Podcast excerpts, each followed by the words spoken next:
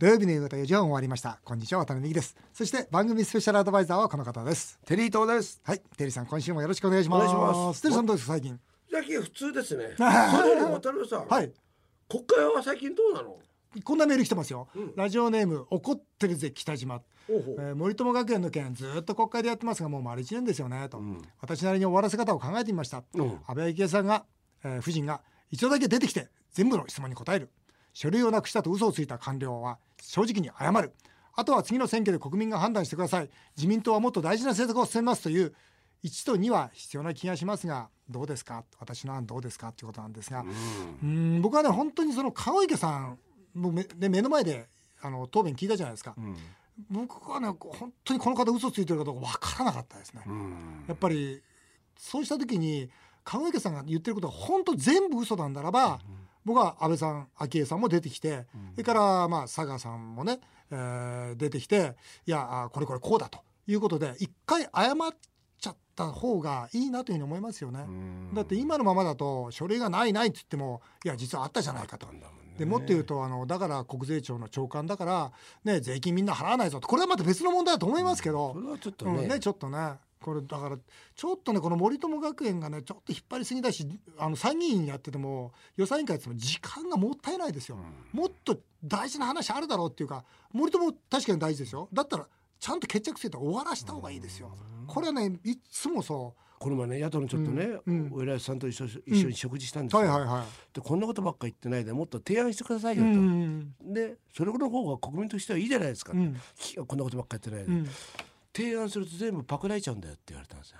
うん。野党が提案したこうとを、ん。うん。それをうん。今度言うと、うまい具合にうん。ちょっとね調味料を変えて、うん。今度与党の方が提案したみたいなことをやられちゃうから、うん。自分たちのいいアイデアっていうのは、なかなか国会で喋ることはできないと。なるほどね。そういうことあなるほどなと。それもなんか分かりますよね、例えばテレビの企画でもそうなんだけど、こういう企画があるんだけどそれをもし言ったらそれをちょっとアレンジして、今度ちね放送時間持ってる人の方が言っちゃうわけだから,、これはまた難しいところだなと思ったんですけどね。でもそれでも野党は僕はやり続けなきゃいけないと思うし、で特にね今の野党は今のね日本の国家財政とか、もっとこうやって節約していこうよとかね、本当に逆張りじゃないけど、その国民に目先まああ評判は悪くても、国民の本当に幸せ考えてんならこの党はというようなことを僕は提案するべきだと思いますよ。あそうですよね、うん、あまりにもその与党が、まあ、僕は与党だけど与党があまりにも国民迎合の、まあ、政策が多いもんだから、僕はここはね野党は僕はチャンスだと思うけどね、頑張ってほしいなというふうに思います。えーさて CM の後は今年改めてブームの西郷隆盛特集です。なんと西郷さんが電話で出演します。ぜひお楽しみになさってください。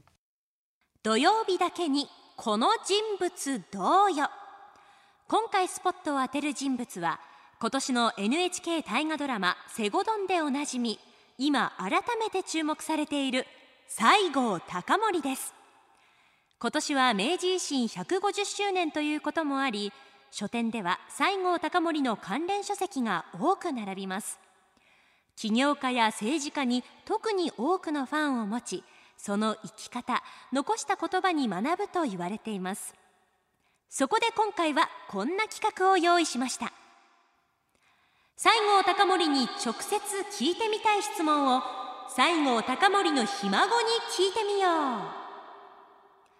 ワタミの経営者時代は西郷隆盛の座右の銘経典愛人の大きな書を会長室に飾っていた渡辺美樹さん。そして西郷さん同様こよなく犬を愛し自身の名刺には犬のイラストが印刷されているテリー伊藤丼。そんな2人が西郷隆盛に直接聞いてみたい質問を用意。本人に代わって質問に答えてくれるのは西郷隆盛さんのひ孫西郷隆夫さん。父親から聞いた西郷隆盛についてまとめた書籍「一点を囲む」を出版。さらに全国で西郷隆盛さんに関する講演会を行うなど歴史ファンにとっては有名な存在。そんな西郷隆夫さんと電話をつなぎこの番組らしく西郷さんの魅力に迫ってみようと思います。それでは鹿児島弁でスタートです。渡辺さんテリーさん準備はよかごわすか？えーということで、えー今回は西郷隆盛特集ということで実はあのテリーさん私はね、うん。この西郷さんの命もいらず名もいらず官位も金もいらぬ人は始末に困るものなりと。この始末に困る人ならでは困難を共にして国家の大業を成し得られるなり。実はこの言葉で僕政治家になろうと思ったんですよ。本当にこの言葉でよしもう俺は何もいらないと政治家になって国民に尽くそう。でもせもう西郷隆盛さん大好きなのよね。あとあれですよね、ほら渡辺さん学校持ってるじゃないですか、うんうん。学校持ったっていうのも、あれですかやっぱ西郷さんがうん。やっぱり私塾作りましたよね、うん。私学を。作った。あれも影響あったんですか、もうやっぱり明日の国のために何ができるかと。言ったら教育こそ最大の貢献だというところでやっぱり学校を作ってまあ本当最後高森おじさんには追いつかないけどもなんとか追いかけようと思っているわけですが今日はですね、うん。西郷隆盛に直接聞いてみたい質問を考えてきてくださいと、わけのわからない質問をまあ番組スタッフからもらいまして、うん。えーその質問に答えてくれるのが鹿児島に在住されるたった2人の西郷隆盛のひ孫のお一人である西郷隆夫さんなんですよ。高尾さんいいですね。今日は西郷隆盛さんの質問を西郷隆夫さんが答えてくれる。と はい。そういう企画でも誰だか分かんなくなってきました当然あれですよね、はい。横には犬がいるんですよね。いもちろんいますよ、ええ。もちろん犬がいますよ、ええ。ではあの鹿児島と電話がつながっているようなんで、ん。えー西郷隆夫さん。はい、こんにちは。こんにちは。西郷隆夫です。西郷隆盛の血が流れてるんですよ、いいよね。もう今僕はもうか緊張してますよ、高尾さうんんうん、はい。当然あれ横には犬はいるんですか？わけわかんないですそうです。今犬は横にいないです。あいいないんだいないんだそうです。高尾さんねあの、はい。西郷さんの言葉で一人のために美伝を残さずという、まあ、有名な言葉がありますけど、うん。はいあのはいはい。はい。遺産っていうのは本当になかったんですか？えー、西郷さん自身は残さなかったですね。そうあのはい。自分がそのお金に執着しないのみならず、その自分の子供たちに財産を残そうとする心さえ、その小さな心と考えて潔癖に拒否したと。で自分がもしこれをあの嘘をついたならば、もう人間として見放していただいてもいいというようなことを断言してるんですね。あのあなるほどね高尾さんははい、あの西郷さんって三回結婚なさってますよね。そうですね。どうしてもそこ行くねテリーさん、えはい。どうしても、はい。どどなたの？こあの。えー私は最後の奥さんの伊藤さん、はい。伊藤さんとの長男虎太郎の孫になります。ですから私から見るとひいおじいさんになります。なるほどな。はい。あの高尾さんいろいろ聞きたいんですけど、うんあのええ僕ね西郷さんのこととっても好きで、うん実は経典愛人っていうのも自分の座右の銘にしてたんですが、はいはい。この本当にこの西郷さんっていうのは天っていうものをすごく意識されてますよね。まああのそうですねお自由の教えの中においても天に問えとか、まあ、ええ天に恥ずかしくない生き方をと。天そうですね。西郷さんにとっての天とは何だったんですか？うーん、人の上に人を作らずという言葉がありますけれど、やっぱり天というものを敬うものであり、それからよく子供の頃にお天道様が見てるよっていうようなことを言われましたよね。うん。えーあの悪いことをするなと。うん。人様の見てる前、見てないところでも天道様見てるんだよという形で私たちは子供の頃教育を受けましたが、うん。西郷さんはやっぱり天というものを敬うものでもある、そそれから人から見るとおあの恐れるもの、うん。えー恐れるっていうのはその恐怖とかそういうことなしに、うんやっぱり敬うものということで思ってたんじゃないですかね。うんということは、自分が二度死にかけてですね、い一度は月初上人と自炊をして生き返りますよね。ですからやっぱり天の道にしか従うんだっていうことを、やはり自分の敬うものと思ってたんでしょうなねる。ほどね。そこにつながるんですけどね。僕はええ西郷さんって、ええまあ、懐が深いというのかそのここだけ聞きたいっていうのはその月照さんとまあ心中しますよね。ええええで要するに安政の大国からこう逃げてきて、ええ。でまああー行くとこがなくなったと。で月照さんええ。もお前切れと言われたけど、まあ、切れないと。じゃあ一緒に死のうってことになるじゃないですか、ええここで一緒に死のうと思うんですよね。それからあと西南の駅でもねええ。最後はもう分かったと。もうええ。俺の体お前らに全部預けるよと言ってええ割となんだろうもういっかっていう投げやりなのか分かんないんだけどこの2つの出来事を見てると西郷隆盛ってい。うのは懐が深い。のか投げやりなのかね何なんだろうと思うんですけどこれどどうご覧になってますかひ孫としては。うーん、あの西郷さんはやり尽くして、すべてをやり尽くしてしまったときにう、んうん、多分おそらく明治6年の政変の時もですね、はい。すべてやり尽くして、自分がすべてを全力をかけて行動して、うんでそれにもかかわらず、まあ、ああいうことになってしまった、うん。覆されてしまった、うん。そんな時に、もう、もう、もういいという、そうでしょ、うん。結構もういいタイプなんじゃないですか？ねうん、そういったもうこれ、もうこれ以上のことはもうできないということもあったと思いますけどね。えー。2回もこう流されて、えー。それでもそのなんて言いますか西郷待望論っていうのがええ薩摩に生まれるわけじゃないですか、えー。えー。この西郷待望論ってなぜ生まれたんですか？どこに魅力があったんですか？やっぱり人徳でしょうね。うん。えーあのー安定した時代という政治を行うならば、僕は大久保さんが適任してたと思うんですけれども、あの激動の時代を動かせるリーダーとして引っ張っていけるのは、やはり西郷さんしかいなかったんじゃなかったんでしょうかね。それは西郷さんと大久保さんの違いはどこにあると思われますか？ひ孫としうて、ーん西郷さんと大久保さん、例えば西郷さんの場合は、えー要は誰がっていうのが主語に来ると思うんですね、人というものが。なるほど、うん。えーですから、新しい仕事、新しい戦略を作るときにも、誰とやるのかと、誰と組むのかということを重視したと思うんですね。う。んで大久保さんの場合はどちらかというと、中身、何をという言葉を、うん、重視したのかなっていうふうに思いますね。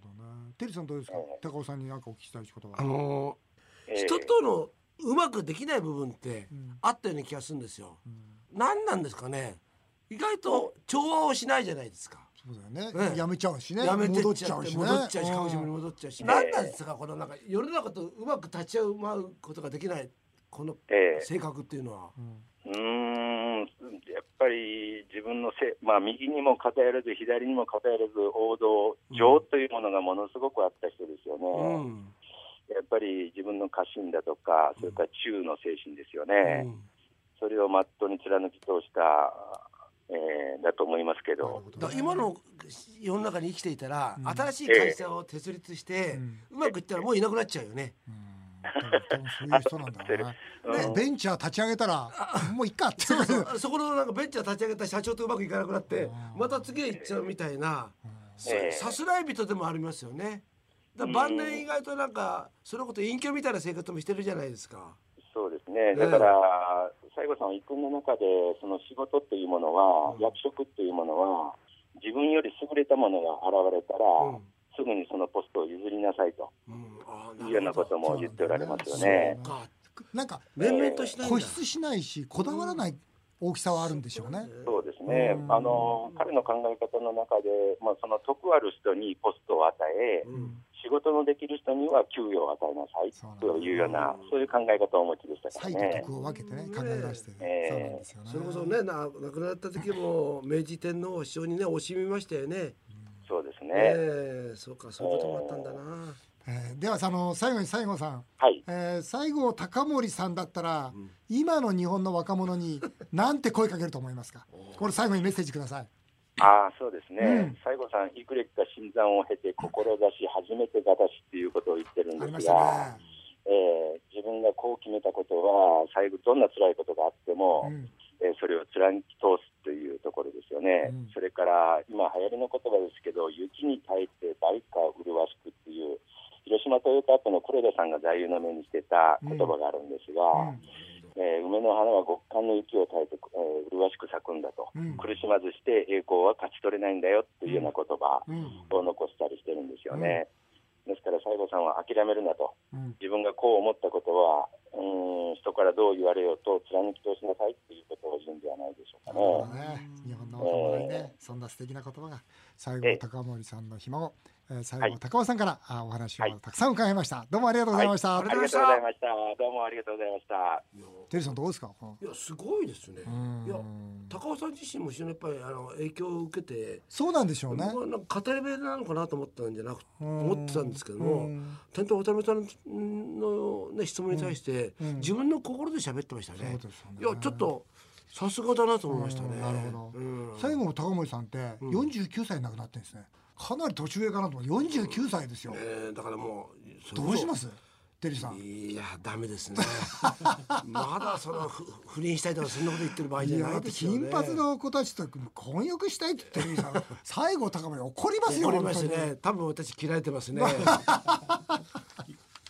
本当我々の人生もこれから頑張っていかなきゃいけないと思います、続いてはメールを紹介させていただきます。ガーデンコートさん、えー放送の後渡辺さんをモデルにした小説青年社長を買いました。私も読ませていただきましたありがとうございます。はいいい本でした。何より信用したのは、渡辺さん自身が坪足のフランチャイズ店からビジネスを始めたことです、フランチャイズを始める時どんな夢を描いていましたか、えーワクワクしています。ということでガーデンゴートさんもこれからビジネスをされるということなんですが、僕はあのフランチャイズから始めて本当に良かったなと思ってるんですよ、うん、僕はやっぱり社長になりたかったから、10歳からずっと勉強したじゃないですか、もう普通だと野球選手になりたいとかさ。そうだよね。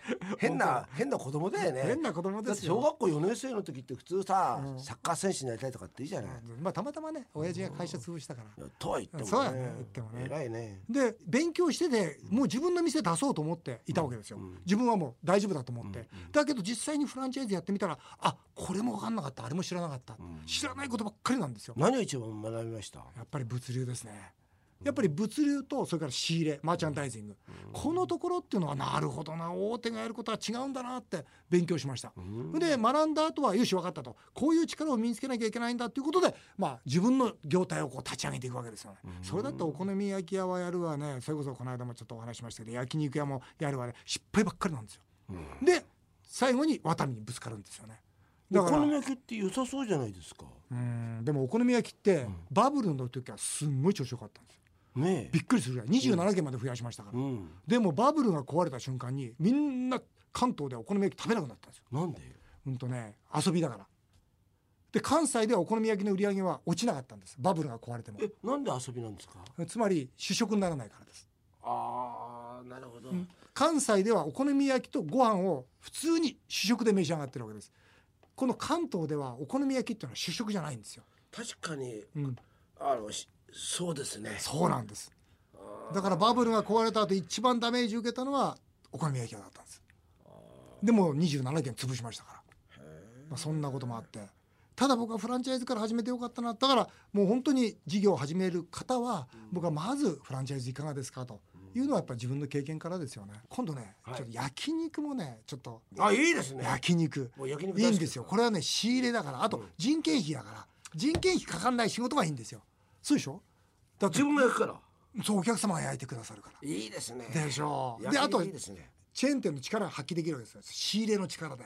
そうすると焼肉っていうのはねいいんですよ。でも僕は失敗しましたけどね。いやでもね、ん。かい今若い子って、うん。僕もこの前ね原宿で忘年会やったんですよ、うん。あのなんか女の子たちのうん。4人で、またですか、うん。そしたら、何食べたいって言ったら焼肉ってほらもうでも焼肉食べに行くって仲いい証拠でしょ、よく言うじゃないですか。焼肉食べてる時は、あの二人はできてるとか。でも向こう4人だし、4人もできてるんですか？いやできてないできてないんですか、うん。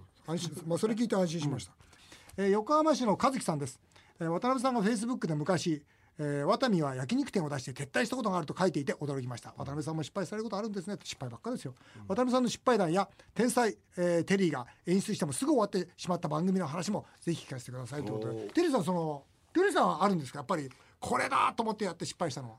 ほとんどです、ね、あ野球選手と一緒では はい。3割打てば大体勝ですよ、あそうですか、うん、だからへー。7割失敗してましたね。はあ。ただやっぱ当てにいかないでやっぱ大振りするっていうのが僕の中にあったんで、なるほどね、まあ僕の場合天才だったんで。みんなが考えつかないことをやってました。これはお前たちついてこれないだろうって。なで大振りして3割は当たります、3割当たります、ね、やっぱだからそこは天才なんですよね。あそこは今でも当たると思いますね。僕なんかもその焼肉店失敗したんですけど、これあれなんですよ。自分で牧場を持って短角牛っていう赤身の実は肉を作ったんですよ、いいじゃないですか。いいでしょ、うん。で10年前だったんですよ、うん。もう10年以上前かな。要するにその頃赤身は全然流行ってなかったですよ、うん。今こそ赤身でしょ？ね今赤身ですよね。赤身ブームでしょ、うん。で十数年前にこれもね禁煙居酒屋って作ったんですよいいじゃない。いいでしょ、う。早すぎたんですよ。もう全部早すぎて。でだからも今もう。禁煙居酒屋もねブームですよね。ブームっていうか当たり前ですよね。ですよ。でも今度ねまたワタミは焼肉店やろうってしてるんですよ。でここ大事なことは諦めちゃダメでしょ。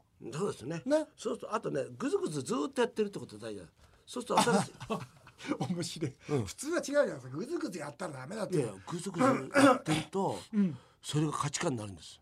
なるほどねぐずぐずやる、うん。ここれも名言だな、うん。今度あれですよテリーさんの名言集とか取っとこえたらねこれねそうですか。ぐずぐずやるんだとね、5年後の今なんだって一発当てるってもう今これ これはもう金言あの大事な言葉になってますから、はい。すごいな、えー、匿名希望。匿名希望ですよ。E さん35歳。色黒、色黒なんだ。浮気に近い出来事が妻に多分バレてます、うん。けれど男友達は死んでも浮気を認めるなと強烈にアドバイスをしてくれます突き通すべき嘘というのはやはりこの世にあるもんなんでしょうか。もうこれはもうテリーさんしか答えられない。その通りですね。もうねどんなに エッチの現場見られたとしても今僕はセミの研究をしてるんだと。セミとセミの今ね出産を今僕は練習してるんだと。どんな状況でも僕は動かしてない。何にも動かしてないんだいいなあ。セミですよ現場でもセミですか？セミになってる 腰を動かさない。腰を腰を動かさない。全然動かしてない。ここが今セミなんだ。でもそれセミになってて腰を動かさなければ浮気ではないんですか？おっしゃる。おっしゃる通りだということであっという間にお時間になってしまいました。以上メール紹介でした。テリーさんまた来週もよろしくお願いします、日本放送渡辺美希5年後の夢を語ろうこの番組では渡辺美希さんそして番組スペシャルアドバイザーのテリー伊藤さんへのメールをお待ちしています。政治経済に対するご意見ご質問から人生相談経営相談時には恋愛相談まで。50代の渡辺美希さんや60代のテリー伊藤さんと同世代の方からの世間話をお待ちしています。電話相談希望という方は携帯電話の番号もぜひ添えてください。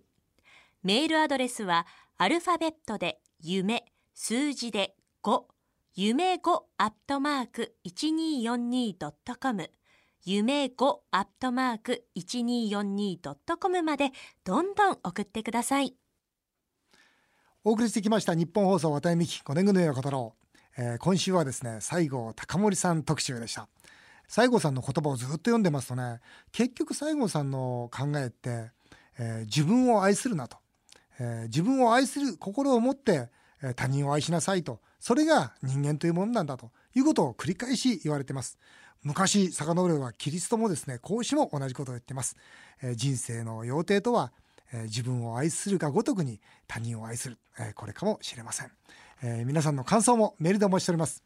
それではまた来週のこのお時間にお会いしましょう。お相手は渡辺美希でした。